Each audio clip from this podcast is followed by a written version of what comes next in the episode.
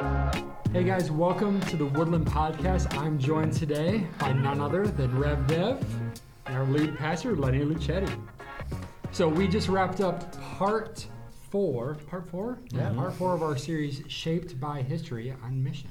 Mm. So Pastor Lenny was spending some time with the family on spring break. Yeah. And how was your trip? It's great. Went to Pennsylvania to see my mother-in-law, so it wasn't that good. Oh. No, I love Is my mother-in-law. mother-in-law watching this right now? She's awesome when she's asleep. Um, My, no, we had, we had my, my mother-in-law is definitely watching this, and I. No, but I, I knew uh, I was leaving the congregation in the capable hands of Thayne, Pastor Thayne, who uh, did a great job Awesome with uh, job. the message here at uh, the Battle Creek campus on mission. Yeah, Yeah, yeah. Awesome. How was Marshall? Oh, Ma- Marshall's awesome. We we're a week behind you guys. Oh yeah, So- you guys are preaching on this this weekend. Uh, yeah, we're on it this weekend. Yeah, cool. yeah. And if I do a half as good a job as you did, oh. I will be honored, honored and blessed. yeah. You tell us how did you how did what, what were your takeaways? What were you most passionate about after walking out of that sermon? Yeah, it was. As I as I was prepping it, it- I mean, this is a new role to me, kind of overseeing, like moving into the missions world, and it's such. I don't know. There, there's so much gray when it comes to people. Like I'm just learning that every person's walk is different. Every per- person's journey is different. Mm-hmm. And the more I talk, I'll talk to people like, man, I'm really passionate about this kind of ministry, and someone else says, I'm really passionate about this kind of ministry. So just finding a way as a church, like how do we model going well? Like one of the mm-hmm. things that you always say, Pastor, is you say we're we're called to gather, we're called to grow, and we're called to go. And then you, uh, what is it? You say what, that when gathering matches the people, the amount that are gathering matches the amount of people that are growing in groups and classes matches the amount of people that are going. That's the sign of a healthy church. Yeah. Yeah. Yeah, I think so. I mean, you look at the book of Acts, uh, Mhm. which you were in some this week, and uh, you know they they gathered to grow together and then go together. And I love the point you made in the sermon thing about you know when the Holy Spirit came in the book of mm-hmm. Acts, it wasn't just for some spiritual warm fuzzies. It was mm-hmm. actually to get the church that was gathered in an upper room, mostly because they feared the Jews Yeah. were going to kill them like they Yeah. killed Jesus. And so they're huddled together, gathered together, and when the Holy Spirit comes, the church goes out. Yeah. And that's always been the way it is. And in the book of Acts is sort of this progression from going out into Jerusalem to Judea and Samaria to the ends of the earth. That's where the book of uh, the book of Acts ends with Yep. Paul in Rome in gent- on Gentile turf. Yeah. As far as you can go from from Jerusalem, really Jerusalem to Rome. And so uh, we need to do a, a good job as a church of getting our people going out in Jerusalem locally, Judea and Samaria, as you talked about, nationally, regionally, and then to the ends of the earth. Yeah. And some people have a heart for the global church, global, you know, the global society. Some people have a real heart for local ministry. So, Yeah. yeah, Yeah, I, I think it's it's vital. Like uh, if a church is going to walk this out well, they have to have all the expressions. They have to have local, they have to have regional, national, and global. But the Bible's really clear that it starts locally. I love like if I didn't have time to go through the entire kind of Acts three through seven or whatever it is, but I love that when they were filled, they went out and started finding the needs of their community, and they all pooled together resources. They all pooled together everything that they had, and it, they met the needs to where there was no more need among them that were gathered. absolutely. Mhm. Yeah, we. So, and sometimes you have to meet the the felt need of people. Yeah, Yeah. before you can meet the spiritual need. And Jesus was so good at that. Like Jesus fed hungry people. He met a felt need. And a lot of times in the church, we have to, you know, we have we can do that. We can meet felt needs. We can clothe the naked, feed the hungry, uh, care for the sick, visit the imprisoned. But after Jesus fed someone, uh, he said, "I am the bread of life." So he met the felt need, but then he also offered the spiritual food, right? yeah. hmm Yeah, that's right. I love. I personally loved your point. I'm I'm gonna, I'm gonna botch it here, so give me grace. Uh, you said something along the lines of uh, Jesus didn't suggest. yeah. He didn't uh, ask. It was. It wasn't the great suggestion. Yeah. There we go. wasn't Yeah, the great yeah, suggestion or the great whatever. It was the great. Yeah, yeah. great consideration. Great. It was the great commission. I, I loved how you said that. Mm-hmm. I mean, it spoke to my heart, just showing the importance of my life. Am I living? out my life as a personal Christ as a, as a Christ follower? Am I living it out as a suggestion? Mm-hmm. Am I living it out as uh, or am I living it out as a commission? Yeah. Um, it really made me search search myself, and, and I'm sure it made people search as Mm-hmm. as they're asking themselves.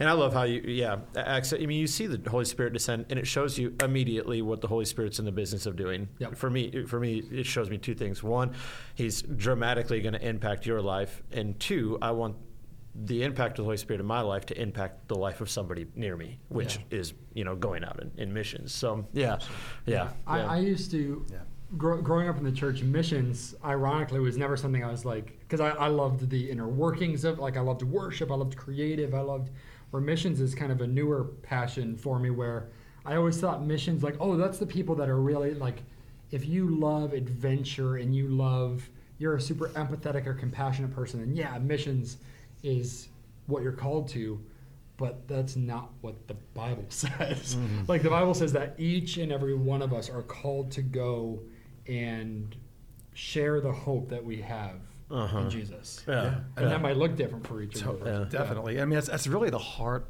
you know, of the biblical story, shaped by his story from Genesis 3, where we corrupted creation.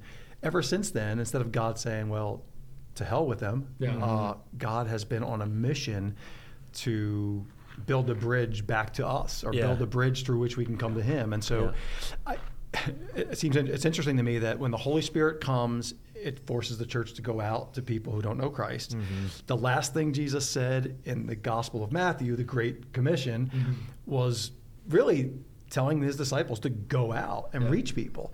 And it seems to me that, and this is going to sound a bit judgmental, I hope it doesn't come across that way, but it seems to me that the more intimately connected we are to the Spirit of God through Jesus Christ, the more we'll love what God loves, the more Yeah. we'll be compelled to go out on mission because we have a missionary God. Yep. He's, Mm-hmm. he's, he's constantly on mission to bring Yeah. people back to Him Yeah.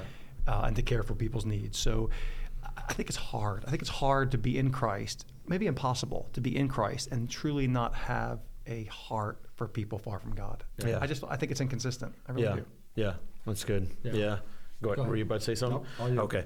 Uh, one thing I, I love too is uh, for me personally in my own life, I sometimes I can get so mission minded that I forget something that somebody told me. Um, Raul from Hood Church Oh, here in yeah, Battle Creek. yeah. He told me this that I'll never forget. He uh, said, Devon, one, one of the great, and this obviously applies to me as a minister and to us, but to everybody watching this, this applies. One, uh, your greatest ministry is between your front door and your back door. Mm. You can get so focused on outside um, that you have people within your own home Yeah. that need to hear about the hope of Christ and the good news of Christ. And and then to follow up on what you just said, uh, Chris Conrad.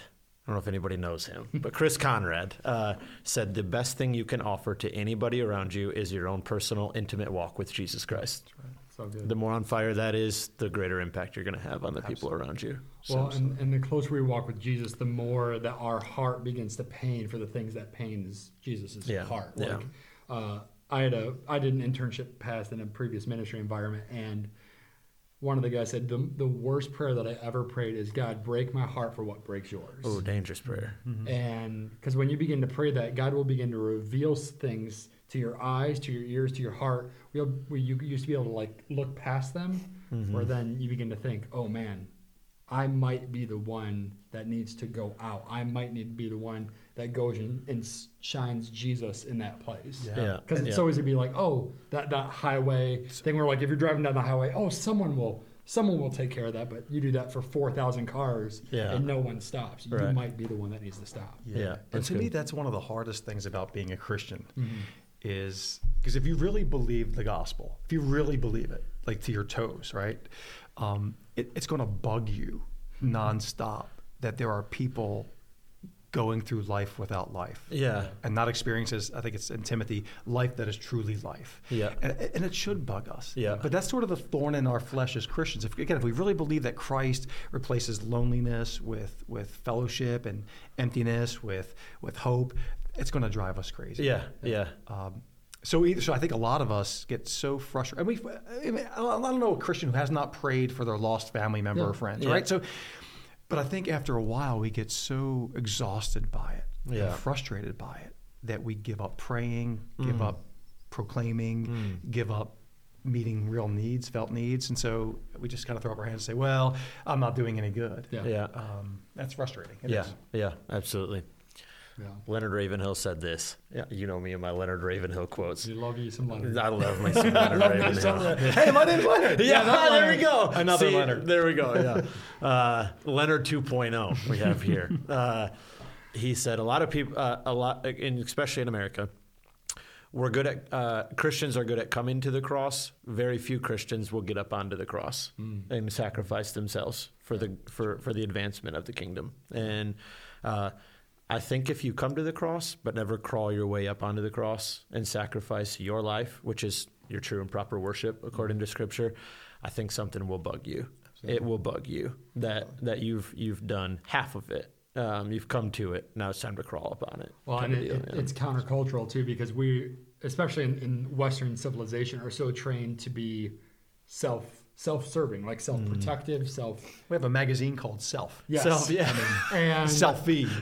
it, it's it, it's another thing when you can look at what God has done in you and say, okay, this is it now a burning thing inside of me where it has to go out. Mm. Because when you get so passionate about something to where you're not okay staying okay, that's when God, like anytime you see God move, even in the past hundred years, it's because there's been a hunger in his people that have been like, we want to see God move in this or this and this, and they could not contain it. Mm-hmm. Right. Like that's where you see revival happen. That's where you see things begin to shift culture to that. Like when when I read, it's hard not to get cynical when I read things like every need was met.